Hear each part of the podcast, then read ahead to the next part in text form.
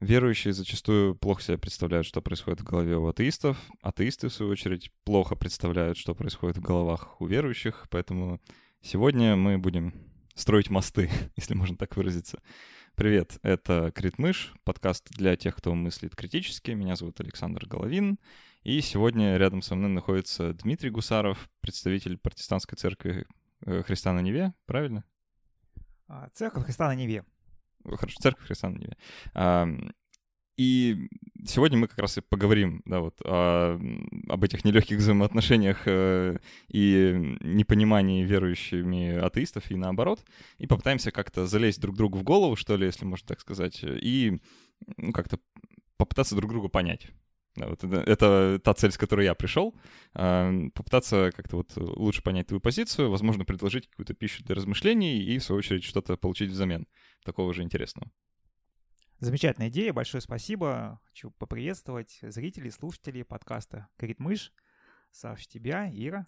Спасибо, что пригласили. Для меня это было очень такое важно, что ты хотел услышать позицию верующего человека, и его связь с критическим мышлением.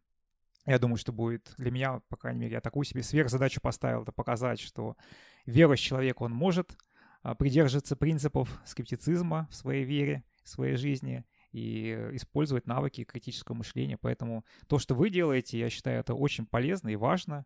Популяризация науки, популяризация критического взгляда на вещи. Поэтому если я как-то смогу чуть-чуть свой вклад в это внести, я буду очень-очень рад.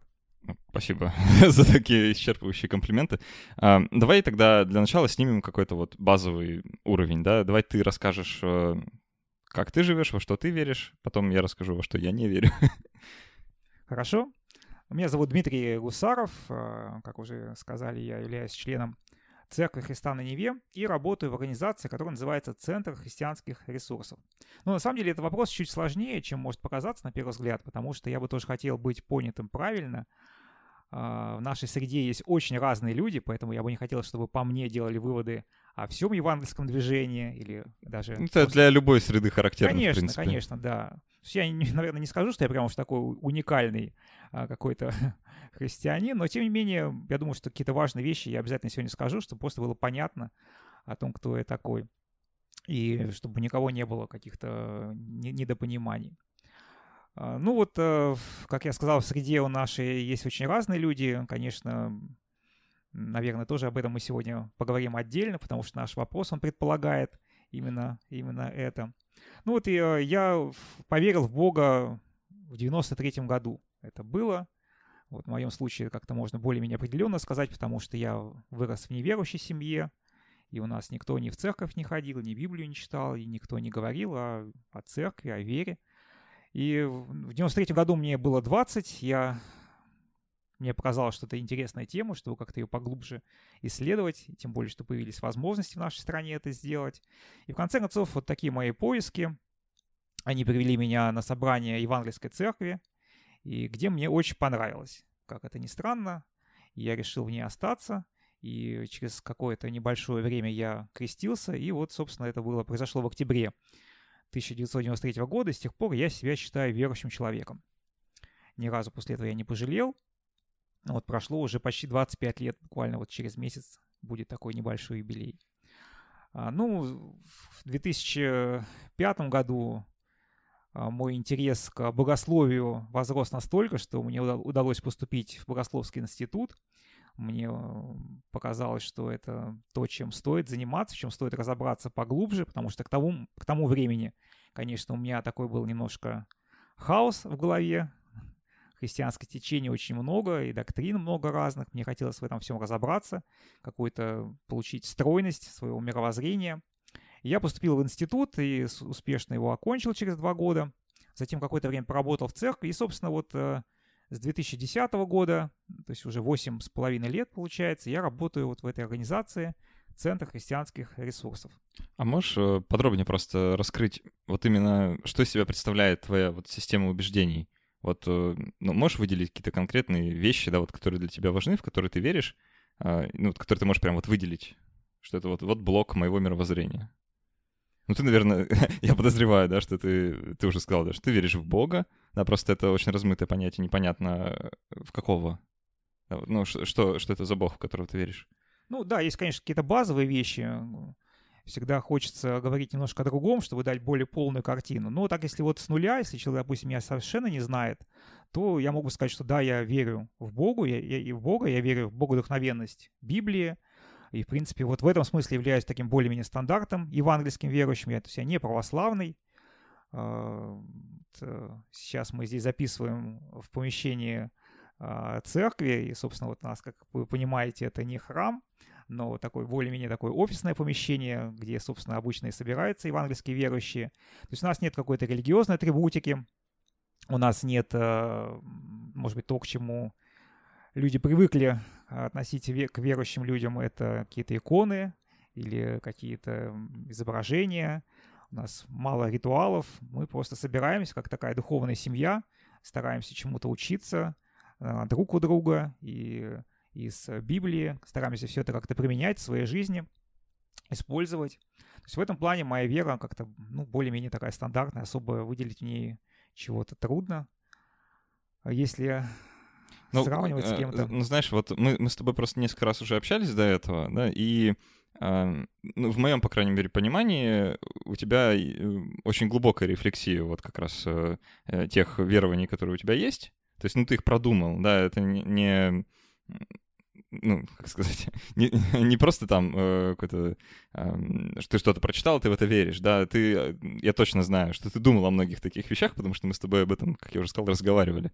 Вот, например, есть такое деление теизм и деизм. Да, наверняка тебе знакомо, и много раз ты про это слышал и читал. Вот ты как считаешь, чтобы просто нам дальше от этого отталкиваться в разговоре, ты веришь в деистического бога, то есть это бог, который там запустил условно большой взрыв, да, и привел к созданию вселенной, всех ее законов там в том понимании, в котором ученые это видят, либо ты больше склоняешься вот к этому теистическому богу, который вмешивается там в дела смертных и как-то влияет на то, что происходит вокруг? Хороший вопрос. Же... На него, по идее, должен быть простой ответ. По идее, да, но это хороший вопрос, чтобы ввести зрителей наших в заблуждение, потому что, конечно, тут проповеди читать как-то не хочется. Если отвечать коротко, то, ну, наверное, где-то на стыке. То есть мне, конечно, как человеку, мне близка деистическая картина. То есть я где-то вот... Это то, что составляет некое такое мое глубинное убеждение. Я думаю, что эти мои убеждения, они построены... там не на пустом месте, я их приобрел, там, условно говоря, не вчера. То есть это как бы то, что составляет мое естество духовное. Вот. Но, безусловно, христианская картина мира, она немножко другая. Христианское представление о Боге, оно включает в себя, ну, то, что ты вот назвал теистическим представлением. Но для меня это чаще всего это некая тайна. И поэтому какие-то конкретные вещи разбирать, ну, может быть, не стоит в рамках вот нашей программы. Но я бы хотел сказать вот в этой связи, что мне близки принципы критического мышления. То есть я считаю, что вот в нашей среде они особенно необходимы, потому что христианская среда, она легко создает контент, очень разнообразный. И может такое представление у людей возникнуть, что это делать очень легко, потому что говорить о каких-то таких вещах узкоспециализированных трудно, надо иметь знания. А уж говорить о чем-то христианском очень легко, что, собственно, многие и делают. И поэтому для нас может быть проблемой как-то вот ориентироваться вот в этом христианском контенте, отделять источники информации надежные от менее надежных и от совсем ненадежных, также по-разному относиться, ну, критически оценивать личность выступающего. И, конечно, вот в этой связи бывает очень трудно и необходимо использовать такой здоровый скептицизм. Я думаю, что, ну, вот основа критического мышления — это принцип ставить все под сомнение. И вот это очень-очень полезные навыки, которые, ну, я пока не вот в своей жизни, в своем богословии, в своем представлении о вере пытаюсь как-то развивать. Ну, давай я тебе расскажу тогда, куда меня это завело. Я лет, наверное, 7 назад, я бы тоже про себя сказал, что я деист. То есть у меня были вот такие деистические представления о мире. Я никогда не был христианским верующим. Ну, так сложилось в моей жизни, что просто... Ну, я, опять же, да, вот как и ты, из неверующей семьи, да, не было там такой традиции ходить в церковь, что-то такое делать. Но я где-то на втором курсе университета так плотно увлекся философией, и вот философия деизма мне казалась очень привлекательной. Меня картина мира, которая вот это давала, она меня удовлетворяла полностью. И какое-то время, я об этом размышлял долго, да, я вот так жил, пока, благодаря некоторым книгам, благодаря некоторым выступлениям людей, которые я слушал, да, так как постоянно поглощаешь, да, тебе интересно про это все, я со временем понял, что моя картина мира избыточна, и объяснить все происходящее вокруг, да, можно гораздо проще. Вот. И с того момента, собственно, я и стал атеистом, по большому счету, потому что это, знаешь, вот часто говорят, может показаться, например, что там вера или неверие, или что-то посередине, да, это предмет выбора какого-то, да, что вот я выбрал быть христианином или я выбрал быть атеистом, я не выбирал быть атеистом. Вот это вынужденная позиция такая у меня. То есть, я, может, и хотел бы быть кем-то другим, например, да, или там во что-то верить, но я не могу. Вот во мне, не знаю, можно сказать, что я утратил эту способность просто потому, что слишком много узнал, наверное, или слишком долго думал. Ну вот, например, да, почему с деизмом не срослось. Есть куча философских принципов, которые говорят, там, не плоди лишних сущностей, если можешь объяснить все гораздо проще, да, вот там знаменитая бритва Оккама, хотя он ее так не использовал, но неважно. И я просто понял, да, что вот эта моя деистическая надстройка над миром, ей можно пренебречь и жить себе спокойно дальше. И вот здесь, то, что пугает, наверное, верующих, в принципе, в такой картине мира, да, как бы теряется некоторый такой якорь, что ли, путеводная звезда, да, какую угодно можно метафору прикрепить. То есть как будто бы у атеистов нет, не знаю, внутреннего компаса, который куда-то ведет. Я опять одними метафорами почему-то говорю. Понятно, да, кажется, что я имею в виду. Да, безусловно, понятно. В моей среде популярно такое отношение к атеистам, как к людям, у которых нет этого внутреннего духовного стержня, которые где-то немножко слепы духовно, в жизни которых чего-то недостает, чего есть у нас, как у верующих людей. Я просто... Да. Вот моя задача, да, как тебе пытаться передать ощущение вот от того мира, в котором я живу, потому что мы с тобой совершенно точно живем в разных мирах, как ни парадоксально. Просто, у меня вряд ли удастся, хотя бы вот какую-то демо-версию, да. В мире атеистов, в принципе, нет места смыслу как таковому, да, вот каким-то осмысленным процессом его просто не остается. Я думаю, тебе это знакомо, да, ты об этом наверняка думал тоже. Конечно. Что да. Вот... Это один из аргументов наших, который мы с радостью используем в разговорах с наверное, атеистами. Да. Я вот его как бы выкладываю сразу на стол, да, я признаю, что да, это действительно так. И если кто-то из атеистов говорит, что нет, там в жизни есть какой-то смысл, да, то это не глобально он имеет в виду, да, он говорит, что вот какой-то локальный смысл. То есть... Просто какие-то чисто человеческие цели, к которым он стремится. Да. Но глобально, конечно, да, это вот то, что нужно, вот если ты считаешься атеистом, да, это то, что нужно принять и с этим жить, что в жизни нет цели, ты появился здесь не для какой-то вот миссии, после смерти ничего нет, до жизни тоже ничего не было, и все, что, через пару миллиардов лет Солнце поглотит Землю, и, в общем-то, и все. Да, на этом вот история данного конкретного кусочка камня в космосе закончится. И ничего не останется. Вот. И это как бы немножко депрессивная картина, да? Мало того, это достаточно такие сильные утверждения, ты себе позволяешь. Я когда вот слышу подобное от людей неверующих, а такое, приходится достаточно часто. Я всегда так внутри себя думаю, надо же, кто из нас верующий-то? Я вот как вроде бы должен, по идее, более так... менее разборчиво подходить к системе своего, к своему мировоззрению, включать в него все подряд, но я бы себе, не позволил такое. Мне кажется, что это вопрос... что именно тебя зацепило? Допустим, отсутствие смысла. То есть ты так уверенно об этом заявляешь, я не знаю, какие эксперименты можно провести, чтобы убедиться в отсутствии этого самого смысла. То есть на основании чего вот у нас такая, может быть, картинка. Как-то все наше естество говорит о том, что смысл этот есть, потому что у человека есть духовные поиски. Сам вопрос, в чем смысл жизни, он является одним из, наверное, самых популярных. Независимо в верующей среде или в неверующей среде. Можно забить просто это в поиск и увидеть, как много людей над этим думало и какие-то ответы предлагало. То есть у нас есть какая-то духовная потребность. И Если отталкиваться от этого, как по умолчанию принимать, что значит и смысл есть, то тогда все рушится в материалистической картине мира. Ну вот видишь... Поэтому, допустим, я могу сказать, что я не знаю. То есть да, я верю, именно поэтому, вот, может быть, я в предыдущем своем отрезке, когда я говорил, чуть-чуть уклон в сторону именно деизма сделал, и, может быть, так немножко напрасно зрители... Может быть, какие-то, если верующие нас смотрят, они выключили сразу. Но я бы хотел немножко так в другую сторону. Вернитесь, пожалуйста. Да-да-да, вернитесь, пожалуйста. Я христианин, все в порядке, меня пока не исключают из церкви. То есть я, безусловно, верю не только вот такого Бога, как Творца, который запустил Вселенную как часовой механизм и самоустранился, ну, как что, собственно, и представляет собой картина мира деизма.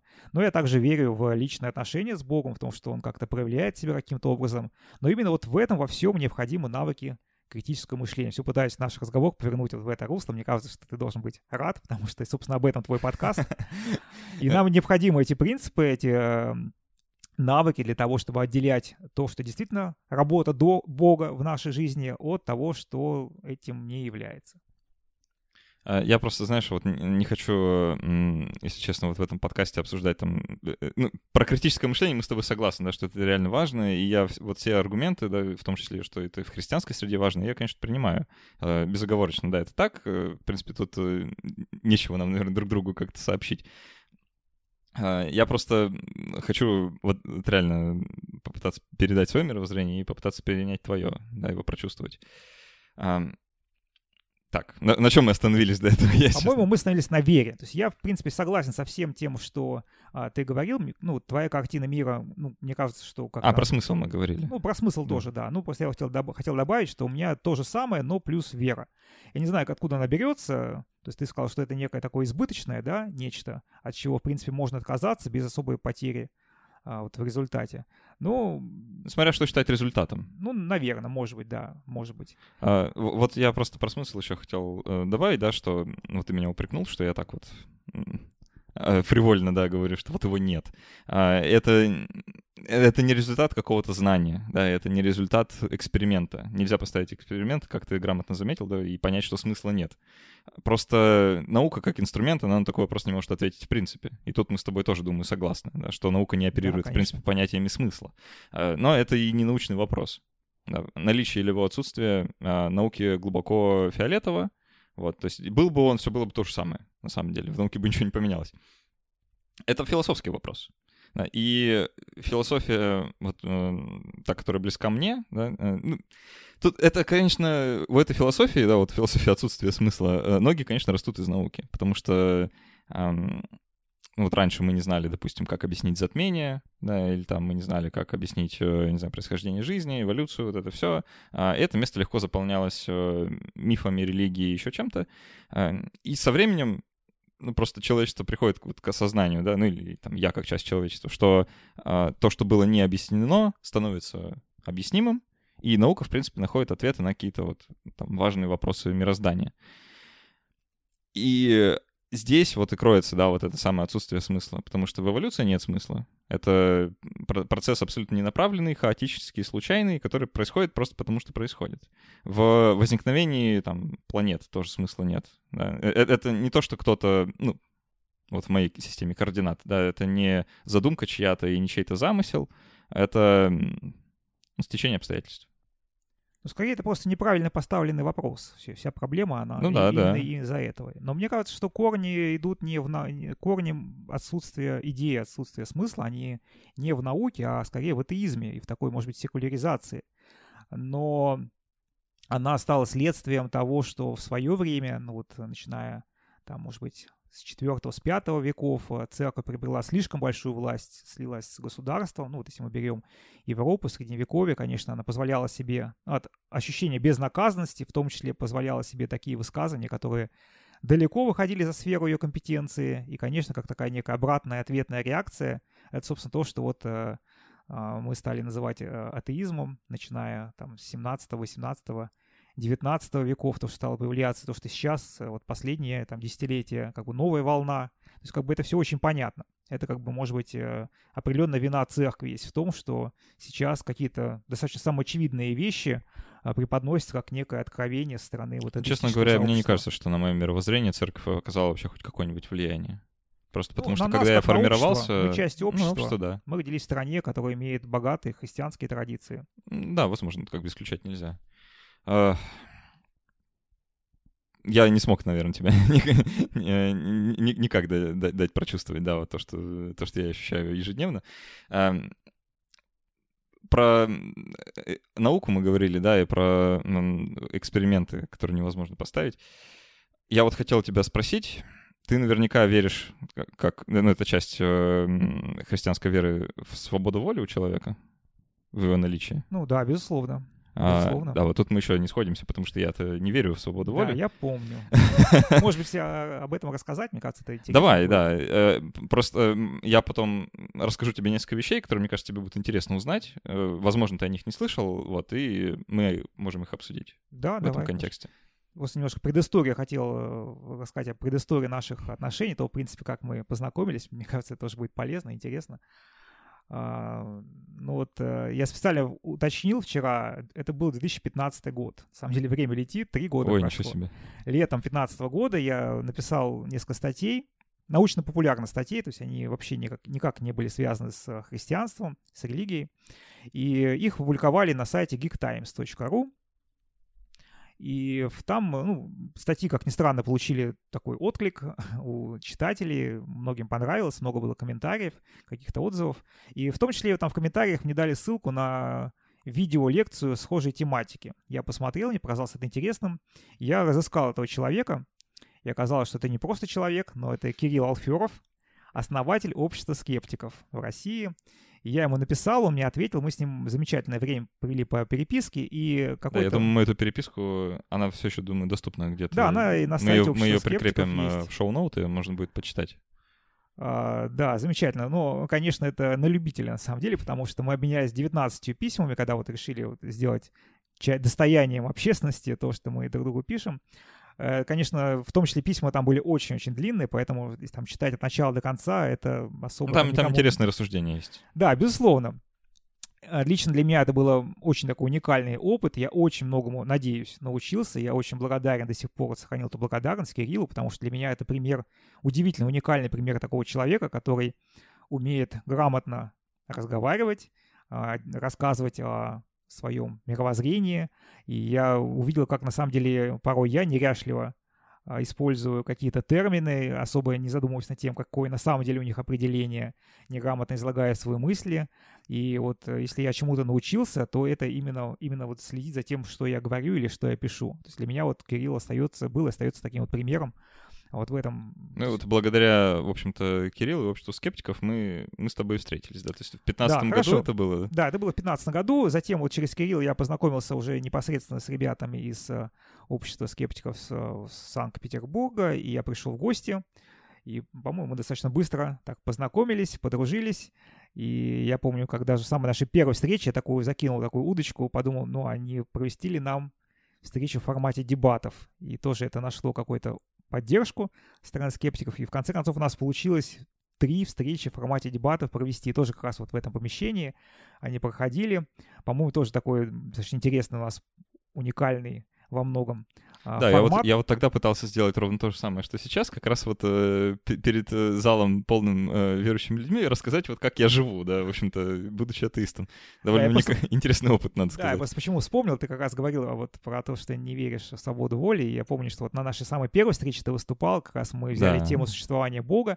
Вторая тема у нас была является ли Библия словом Бога, и третье — нравственность, понимание христиан и атеистов. Мы эти видео тоже постараемся вот отыскать еще. Да, эти видео есть и на нашем YouTube-канале, и на канале вот Общества скептиков. По-моему, было очень так интересно. Я думаю, что в чем важность вот такого рода встреч была в том, что, наверное, многие, вот, по крайней мере, в моей среде, среди евангельских христиан, чуть ли не впервые, наверное, имели возможность вот так услышать цельный рассказ, такое повествование от человека, который имеет взгляды противоположные, собственно, нашим, потому что иногда мы избегаем такого рода общения, кому-то оно может показаться слишком большим искушением, бывает и такое. Вот. Но я думаю, что вот ценность была именно вот в таком начале построения диалога, потому что, опять же, в этом диалоге есть проблемы, к сожалению, и с той, и с другой стороны. Порой вот верующие воспринимают атеистов как людей безнравственных, плохих, с которыми не стоит слишком много общаться, а если и стоит общаться, только с позиции учителя, позиции проповедника. Вот. В свою очередь, атеисты нередко относятся к христианам как к людям глупым. Да, это, безусловно, есть такая черта. Да, у это интеллектуально неполноценным, и это, конечно, затрудняет диалог. Поэтому то, что вот у нас состоялось 3 встречи, когда мы так достаточно радушно друг к другу относились и имели возможность свободно выразить свои взгляды, задать какие-то вопросы и ответить на вопросы оппонентов, я думаю, это было очень хорошо. Да, это было весело. Вот и первая как раз была посвящена частично, по крайней мере, свободе воли. Я вот помню, что я об этом говорил.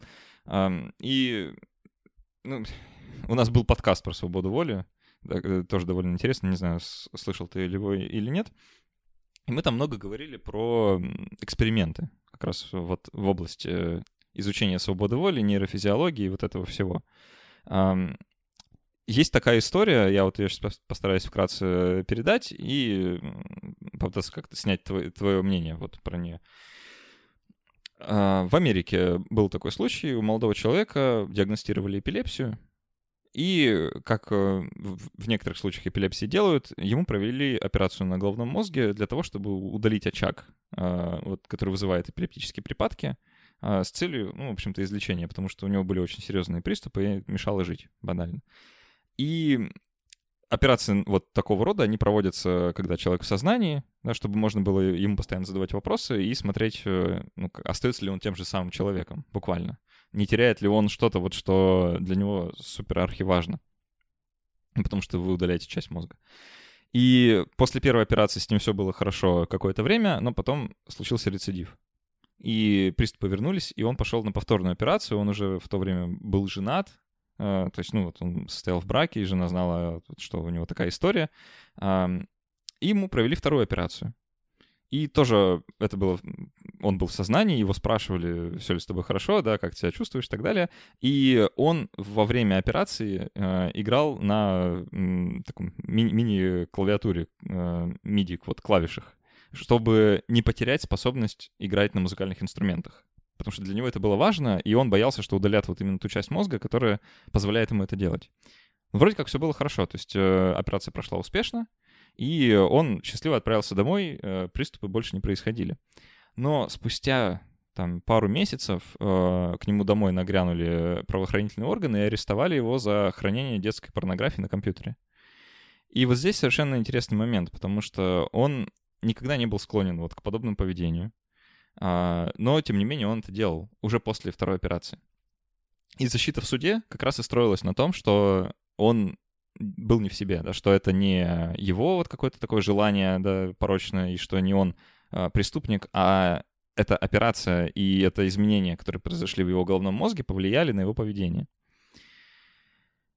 Защита провалилась, по большому счету, то есть ему, конечно, снизили срок, да, но он, тем не менее, отправился в тюрьму, по-моему, на 2 года. Вот, после этого вышел, в общем-то, сейчас живет спокойно. И вот в этой истории, на нее можно вот двояко смотреть. Да? Как ты считаешь, он ответственен за свое поведение вот в данном конкретном сценарии или нет? Да, интересная история. Я где-то ее слышал, возможно, как раз-таки вот в вашем подкасте. Знакомый буквально совсем недавно. Нет, там ее не было, это я вот недавно узнал, но, возможно, ты где-то читал. А, может быть, мы просто читали в одном и том же месте где-то, да. Я считаю, что да, он ответственен, но, конечно, тут коротко не ответишь, тем более история вполне конкретная, конкретные люди в ней задействованы. В целом, я думаю, что, мне кажется, так более-менее общий христианский взгляд состоит в том, что мы несем ответственность за то, что мы, за то, как мы поступаем, но это не означает, что мы все находимся в равном положении. То есть, конечно, безусловно, мы все люди разные, и мы родились в разное время, в разных семьях, и у нас есть разные искушения, то есть какие-то вещи нам даются легче, а какие-то труднее, то есть вполне очевидно, что да, человек получил после операции новые вызовы для себя, которые, видимо, он не смог перебороть, и именно за это он несет ответственность. Это не означает, что ему это было бы сделать легко, на самом деле, да, наверное, это было сделать ему очень трудно, но, тем не менее, это не отменяет того факта, что он совершил правонарушение. Вот там как раз была такая позиция у прокурора, да, что они нашли вот эти материалы у него на домашнем компьютере, но не нашли на рабочем. А это значит только одно, да, что на работе он сдерживал себя, условно, да, то есть он не делал этого вот пока работал, а делал это только дома. Ну, это может означать, на самом деле, все что угодно.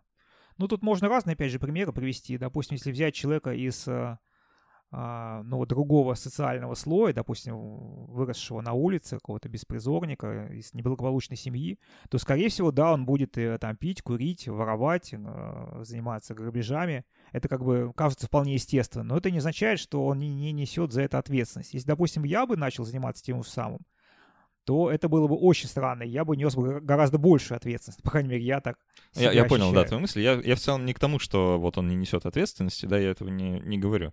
Более того, он сам даже, вот этот человек, эта история, он тоже говорит, что я виноват, и он считал, что приговор, справедливый, что ему все-таки снизили срок за счет того, что вот операция, все дела, да, но тем не менее он понес наказание. Тут вот другой момент, да, в плане того, что у него на рабочем компьютере ничего не было. Прокуратура на основании этого утверждала, что он, какое-то время он мог себя контролировать, да, а значит, он мог это делать и в другое время. То есть он мог это делать и дома, но по какой-то причине не делал, а значит, он виноват, да, вот в таком рассуждении. И здесь всплывает вот совершенно безобразная биология, по большому счету, потому что то, что он мог себя сдерживать на работе, в рабочее время, не говорит ничего о его силе воли на самом деле.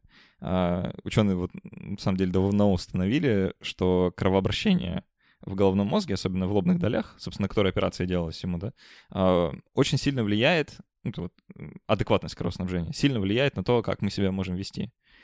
Поэтому люди, когда напьются, например, да, они себя хуже ведут в плане какое-то общественное приличие. Как раз-таки потому, что у них лобные доли перестают адекватно работать. Или почему мы перед сном, вечером, когда мы устали, почему мы можем быть более раздражительны? Как раз-таки потому, что снижается кровоснабжение головного мозга и лобных долей, и мы не можем контролировать другие части своего мозга, в которых вот все эти животные импульсы вылезают на поверхность. И поэтому вот когда люди ссорятся, они частенько делают это вечером, например. Или другой момент. Есть исследование даже целое, когда брали дела по условно-досрочным освобождениям заключенных и проверяли, как выносят приговоры по этим делам, то есть удовлетворяют ли они ходатайство о условно-досрочном судьи или нет, до обеда и после обеда. И выяснилось, что шансы получить условно-досрочное, пока судья не пообедал, стремятся к нулю. Вот, как раз-таки из-за того, что сниженное потребление, то есть недостаток калорий, да, условно, мозгу нечем питаться, снижается кровоснабжение, снижаются функции, и все. И суждение невозможно адекватное. И вот это вот голая биология, да, это не... Тут негде даже вставить вот это вот самого человека, банально, да, его там нету, вот в этом рассуждении, вот в этих решениях. Есть только функция мозга, есть там взаимодействие нейронов, кровоснабжение, и нигде вот на этом этапе не возникает свобода воли или еще чего-то. Вот блин, в каком мире я живу. Ну, я тут неожиданно вспомнил, что ты по образованию врач, поэтому на самом деле, да, конечно, трудно спорить, но я, может быть, такой христианский взгляд попытаюсь обозначить. То есть мы вот, как... Да, мне вот на самом деле интересно, как ты можешь это в свою систему координат вписать. То есть, да, все, что относится к науке, я, безусловно, принимаю, и вот твои рассуждения, если там были хорошо проведенные исследования, то тут как бы нет смысла с этим спорить. Но христианский взгляд, и мне кажется, он немножко другой, он концептуально иной. То есть он почему, вот как бы, чтобы у нас не было какого-то соломенного чучела в отношении позиции друг друга, мы-то считаем, что первичное не движение вот, нейронов в коре головного мозга, а нечто, то, что, собственно, не имеет какой-то материальной основы, то, что можно назвать душой или там, используя какое-то другое слово. Именно вот это означает нашу личность, то есть то, кем являемся мы на самом деле, то, что несет ответственность за поведение.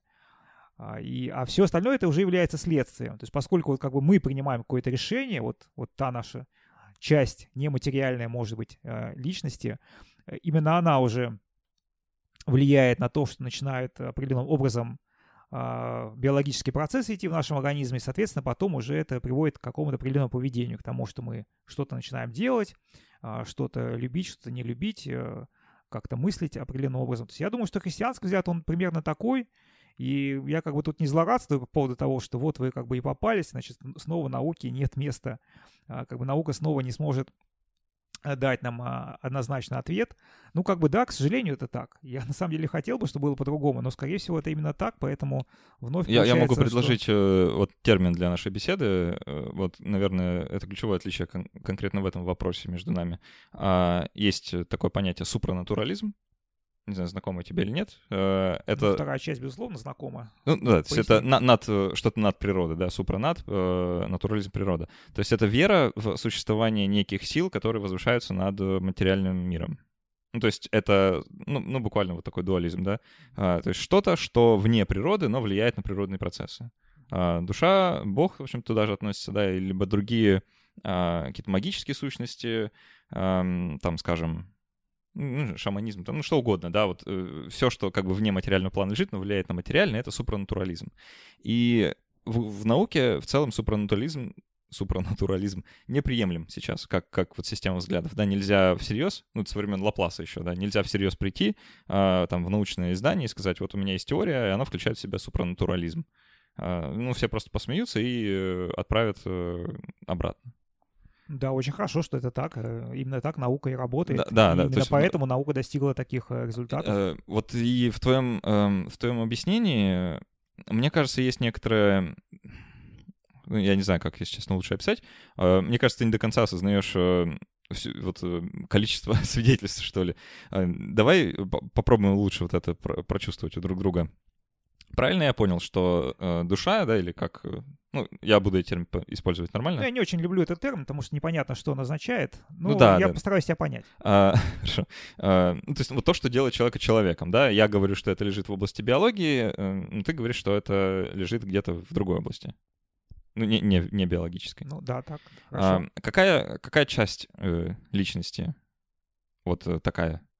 Вся целиком, то есть у человека, вот его личность, да, вот с большой буквы «Л», она вся состоит из вот супранатуралистической штуки, либо частично это на биологии? Ну, это то, о чем я уже пытался уже сказать. То есть, конечно, биология очень сильно влияет на то, кем мы себя ощущаем, на наше поведение, наши склонности, то, как вот в христианской среде мы говорим искушения определенные или какие-то дары, таланты. Ну вот, например, мораль. Да, и наше поведение в обществе, оно где заложено? Где истоки в твоем понимании лежат? В биологических процессах, либо в супранатуралистических? Ты имеешь в виду мораль общества или личность мораль конкретного человека? Ну тогда поясни, пожалуйста, что ну, ты вот, не знаю. Наше понимание добре и зле, о том, что правильно и неправильно. Да, ну вот, например, я там... Вот поеду домой сегодня, да, и по пути никого не убью, скорее всего. Вот. Ну это не то, чтобы... Там, может, мне и хотелось бы, например, да, но я этого делать не буду по каким-то причинам. Вот этот вот блок на моем поведении, да, он откуда? Ну, то есть, насколько я правильно тебя понял, не знаю, поясни, если что. То есть, если мы, допустим, наш мозг разрежем прям по молекулам его, где-то пытаемся там найти вот это представление о добре и зле, о морали, нравственности, то есть, сможем ли мы обнаружить его, да? Не совсем. Конечно, мы не сможем его обнаружить вот так, как ты описал, да, разобрав мозг, нельзя найти мысли. Да, это, в общем-то, беда нейрофизиологов, да, нельзя вот так изучать мозг. Там нет мыслей, вот так. Да. Их там просто... Это как попытаться разобрать радиоприемник и найти там музыку. Ну, не найдешь. Так это не работает. Тут другой момент. Есть накопленное огромное количество там и описаний случаев клинических, и в целом экспериментов проведенных, некоторых даже не очень гуманных, некоторых на животных получше, которые показывают, что то, как человек себя ведет, ну, вообще в целом, как живые существа себя ведут, да, в которых хоть какой-то мозг есть, собственно, этим мозгом и объясняется всеобъемлюще. То есть, например, есть описание клинических случаев людей, у которых повреждение мозга определенных структур приводило к тому, что у них появлялось вот определенного рода поведение, которое считается неприемлемым, например. А при там, буквально починке вот этой вот части мозга, да, это поведение пропадало. Или еще хуже, вот это совсем в дрожь бросает меня каждый раз, когда я об этом думаю. Вот случаи эпилептиков, да, когда им проводят операцию на головном мозге и удаляют какую-то часть. Ты можешь потерять что-то вот в себе, да, вот в своей личности, о чем ты даже не узнаешь никогда. То есть вот какая-то часть твоя, какая-то черта, какая-то привычка, какой-то твой жест, не знаю, то, как ты, там, не знаю, да, характер улыбки даже, да, вот это все, что-то из этого может пропасть. Просто потому что часть мозга вынули. И вот тут и приходит осознание, да, что, вот, собственно, мозг, да, и его взаимодействие нейронов и то, как вот это все происходит, как раз и определяет, кто мы такие, по большому счету. И все, что вот остается, да, это принять. И тут, ну, опять же, я к этому веду, да, что не остается места для чего-то сверхъестественного. Не, ну понятно, если пользоваться методами науки, я опять же скажу, что я, в общем, человек, который за науку, я даже в своей среде пытаюсь как-то ее популяризировать на своем уровне, потому что уже вижу, нам это очень-очень необходимо. Конечно, если смотреть с позиции науки, пользоваться научными методами познания, то, безусловно, мы ничего сверхъестественного и не найдем по определению. Опять же, потому что наука, как ты уже отметил, она такими вещами не занимается. Не, ну вообще можно, то есть если задаться целью, да, просто тут нужно определить вот это неопределяемое, что такое сверхъестественное, да, потому что определить это довольно сложно. С одной стороны, легко, но с другой стороны, сложно. То, что мы не найдем методами науки. Ну вот нет, это плохое определение, потому что это сразу говорит, ну типа, ну не найдем, да. Это же, может быть, надо использовать другие методы? В том-то и дело, что тогда это станет частью науки и частью природы.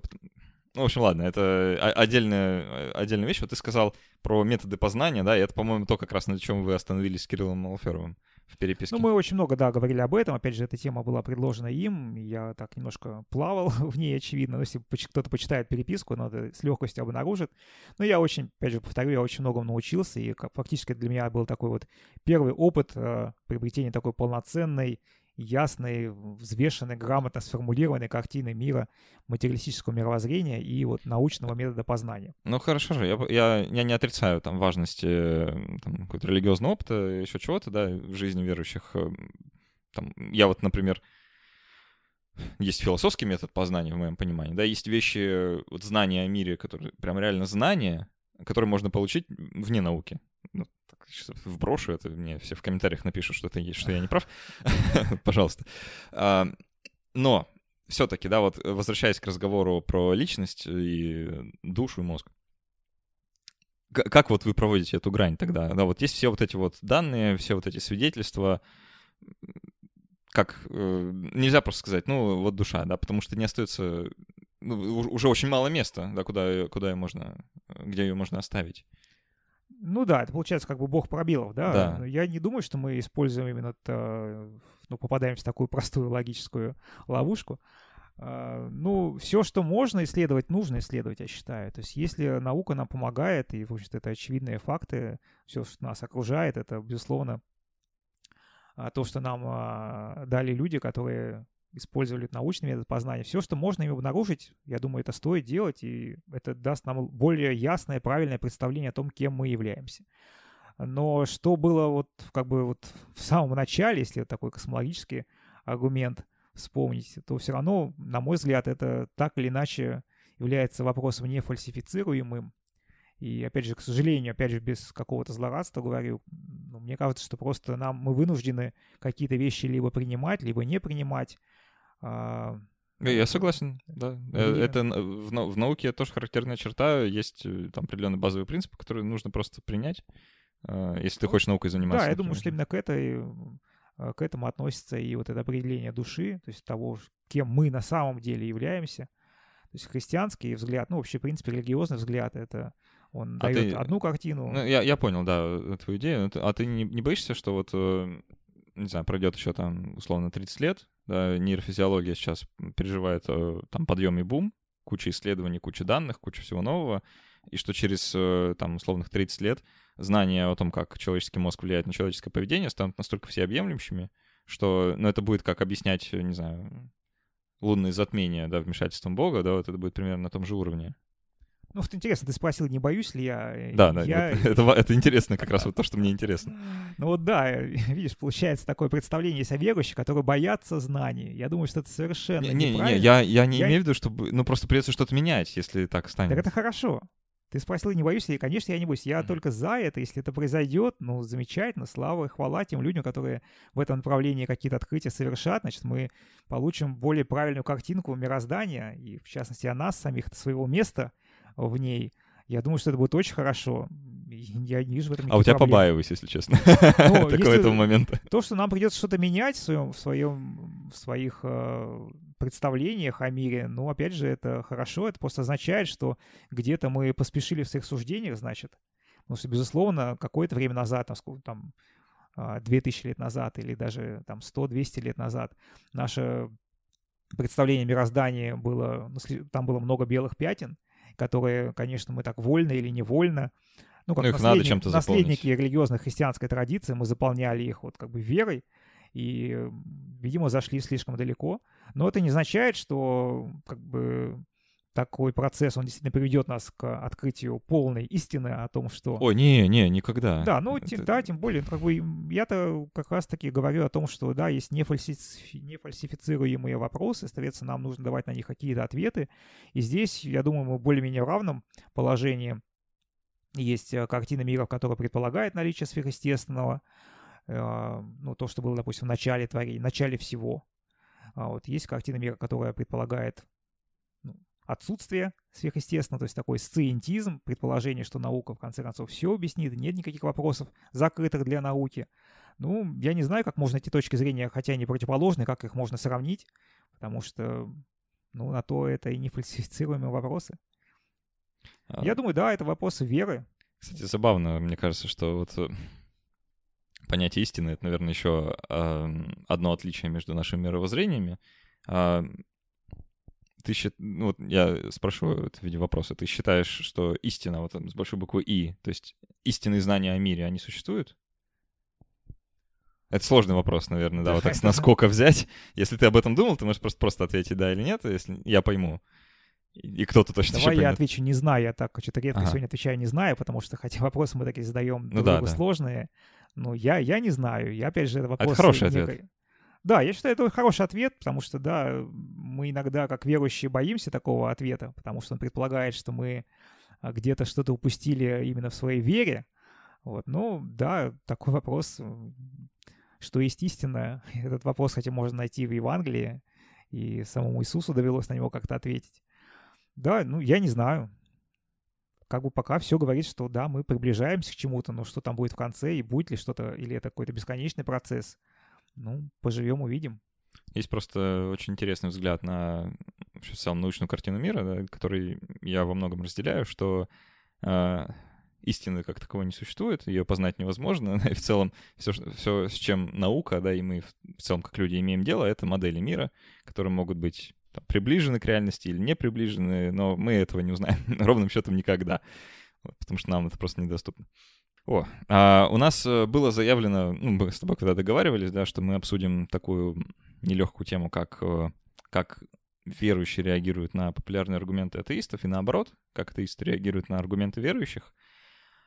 Честно говоря, я пытался вот к этому разговору подготовиться и почитать какие-то статьи в интернете на эту тему. Ну, что-то они вот все как-то, немножко не дотягивают до уровня нашего сегодняшнего разговора, прямо скажем. Ну, тебе наверняка знакомы, да, вот эти материалы там про то, что в космос летал, Бога не видел, да, но это все, конечно, там вот я как атеист в первую очередь признаю, ерунда. Аргументом не является. Ну, да. И я сейчас не знаю, какой вот из таких аргументов мы могли бы с этой позиции обсудить. Ну вот, на самом деле, вопрос, да, действительно очень интересный. Я, по-моему, не говорил еще сегодня. Одним из направлений вот своей работы, это мы начали, который относительно недавно, это проект «Пять вопросов». Он состоит в видеопередачах, на которых мы пытаемся отвечать на популярные вопросы, которые так или иначе нам задают люди неверующие. И вот мы записали 43 выпуска, 41 из них уже можно найти на сайте, у нас на YouTube-канале. Ого, мы обязательно ссылочку прикрепим тоже на это. Да, спасибо, потому что такая работа, в общем, ведется, достаточно интересно, мне кажется, мы не боимся сложных вопросов, таких, может быть, колких вопросов. Мы пытаемся разобраться и, прежде всего, с формулировкой, потому что тоже она дает нам представление о том, как мыслят люди, вот материалистического склада ума, атеисты, неверующие, проще. И тоже там зачастую какие-то можно найти некие стереотипы, либо какие-то фактические ошибки, или логические ошибки. То есть с этого мы начинаем, ну, пытаемся разобраться. Ну, так вот, я к чему? К тому, что один из выпусков наших, 30, по-моему, 5-й, он как раз, на нем мы отвечали на вопрос, как христиане реагируют на аргументы атеистов. Угу. И там мы разобрали целую серию таких аргументов, начиная от таких немножко смешных, карикатурных, как раз вот Гагарин в космос летал, никакого бога не видел. И мы где-то, конечно, понимаем, что никто всерьез из атеистов... Я надеюсь, что никто всерьез... Да, я тоже на самом деле надеюсь, хотя, безусловно... Для кого-то, может, это и аргумент. Ну, может быть, да, 100 лет назад для кого-то это был аргумент, или когда только были вот первые полеты в космос, может быть, как бы было ожидание у кого-то, что вот мы... Никакого бога там космонавты наши не найдут, и все верующие перестанут верить. Ну да, то есть понятно, что бывает... Наивное какое-то представление. Да, и у нас есть, конечно, такие искаженные картинки о представлениях мировоззрения друг друга, и поэтому даже такие аргументы приходится как-то порой с ними сталкиваться. Ну и были более серьезные, соответственно, мы тоже пытались как-то с ними разобраться и выделили из них даже несколько по-настоящему сложных, то есть на которые вот так сходу дать ответ и тяжело, и даже если это получится, все равно мы отдаем себе отчет, что он кого-то не удовлетворит, это тоже вполне понятно. То есть, конечно, вот мы с аргументами какими-то пытаемся иметь дело и реагируем на них по-разному, потому что сами аргументы, они тоже разные. И, соответственно, да еще и к тому же и сами верующие тоже бывают разные. Бывают такие верующие, которые... Атеисты тоже разные бывают. Ну, да, конечно. Именно поэтому нам важен диалог, нам важно слышать, друг друга понимать, не избегать общения, что вот там есть определенная проблема, потому что есть какой-то... А можешь вот привести пример вот таких аргументов, которые вы разбирали? Какие показались тебе наиболее, ну, там, не знаю, интересными или сложными для разбора, или неожиданными? Ну, наиболее интересным, мне кажется, это аргумент, который так или иначе, вот немножко по теме, наверное, нашей, наука доказала, что Бога нет. Ну, это разные интерпретации, можно по-разному сформулировать. Мне кажется, вот об этом достаточно интересно поговорить. Ну, я первый встану, в общем-то, разбивать этот аргумент. Тем более. Тут, безусловно, можно много что сказать и с одной, и с другой точки зрения.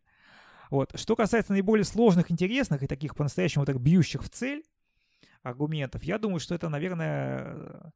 Аргументы следующие. Слишком много церквей, то есть у вас слишком много разных. Ладно бы вы все говорили одно, ну, может сказать, атеист, но у вас что-то и религии слишком много, и в христианстве слишком много течений, конфессий. Вы сначала сами с собой разберитесь, во что вы верите, и потом уже мы подумаем, стоит ли вообще на это как-то реагировать. То есть вот такой аргумент, он как бы... Ну и, кстати, довольно здравая позиция, да, вот если так подойти к этому вопросу, как, не знаю, такой... Потребитель 21 века, да. Да. Ну вот видишь, да, сейчас эпоха постмодернизма, поэтому каждый клиент себя чувствует по умолчанию правым, поэтому он считает себя вправе выбирать, в том числе выбирать и религию. Если ему что-то предлагают, еще в разных местах предлагают разные вещи, он как бы ожидает, что... Вот мне кажется, кстати, что вот эта ситуация, когда кто-то выбирает религию, это, не знаю, оксюморон практически, то есть это очень редкое явление, когда кто-то вот целенаправленно, не знаю, садится за компьютер, начинает гуглить, там, думаю, а во что бы мне поверить? Ну, это, мне кажется, так просто не происходит в мире. Ну, кстати, да, это, опять же, интересно, немножко снижает ценность аргументов. Нам может показаться, что если бы у меня были хорошие аргументы, тогда все бы меня бы послушали бы и стали бы мыслить так же, как я. Но по факту, вот опять же, по моему опыту, да и по опыту вот всех людей из моего окружения, абсолютно очевидно становится, что аргументы сами по себе никакой роли не играют. Я вот тоже вчера вспомнил... Хороший аргумент, что аргументы роли не играют. 10 лет назад, в 2008 году, я сделал небольшой опрос среди, ну, на одном популярном христианском ресурсе.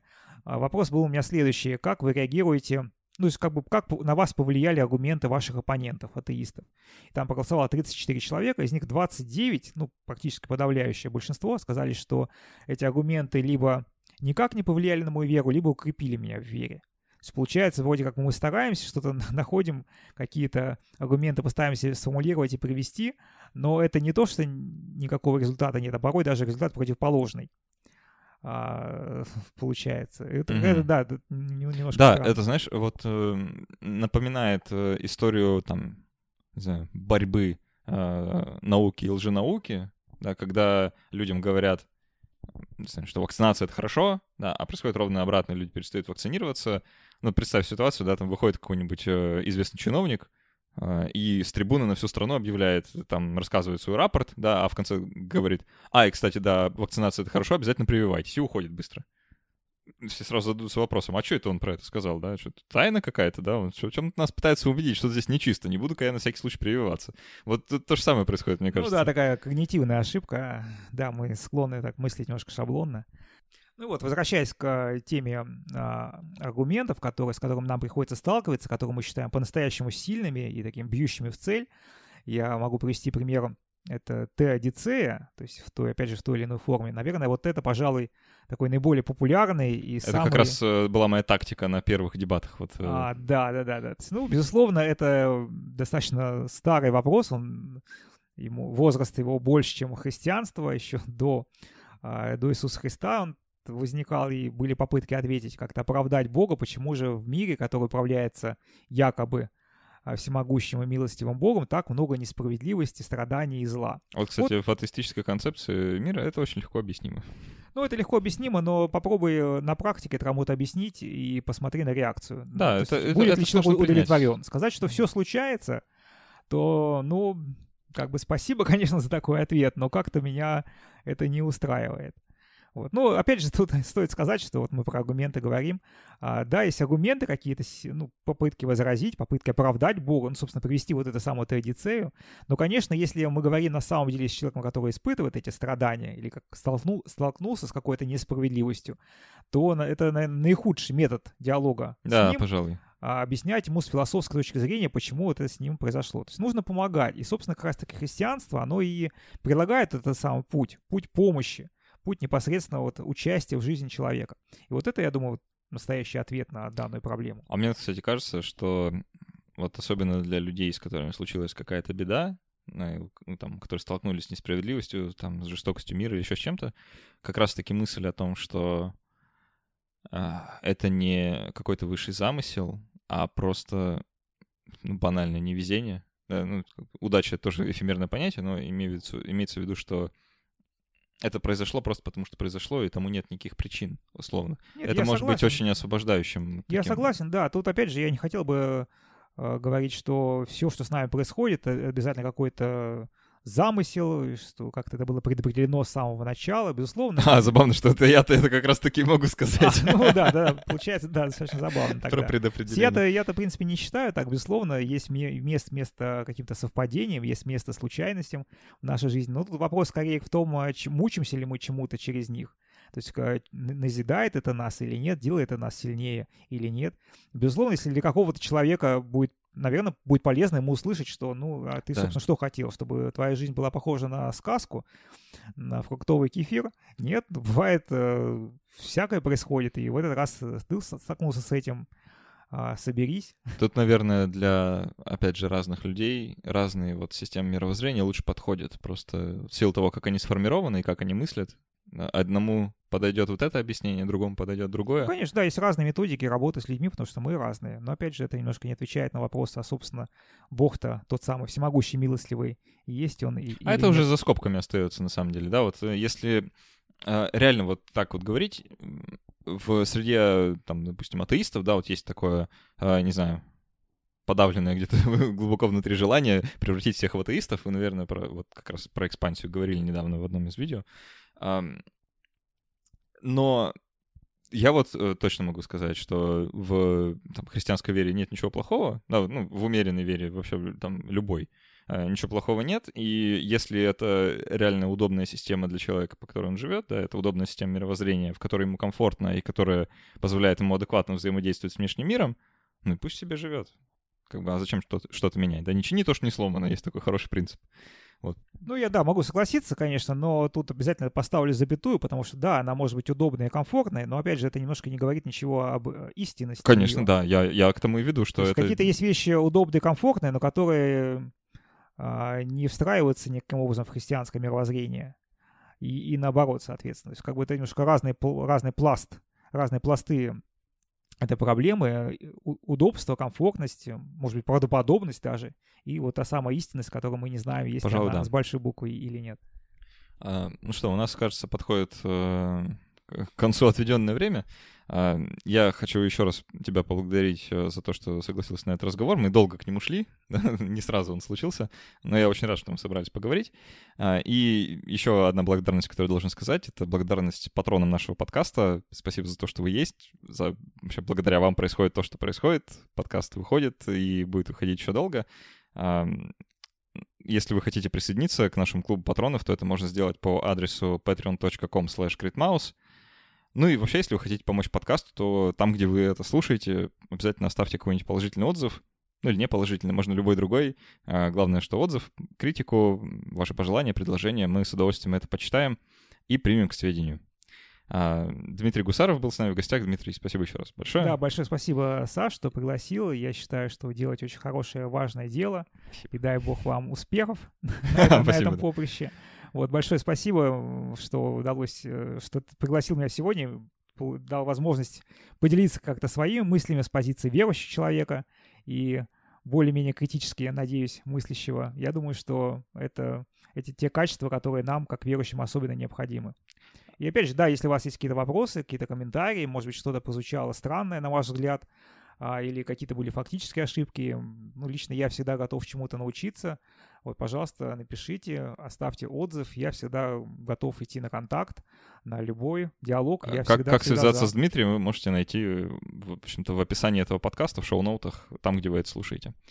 И еще маленький кусочек информации. Мы после каждого подкаста не останавливаем сразу запись, а еще специально для наших патронов записываем маленькие там мини-выпуски вот после основной части, где мы просто в более расслабленной обстановке побеседуем, в общем-то, на любые темы, которые мы не успели раскрыть вот за тот час, который разговаривали до. Спасибо всем еще раз и до скорых встреч через неделю. До свидания.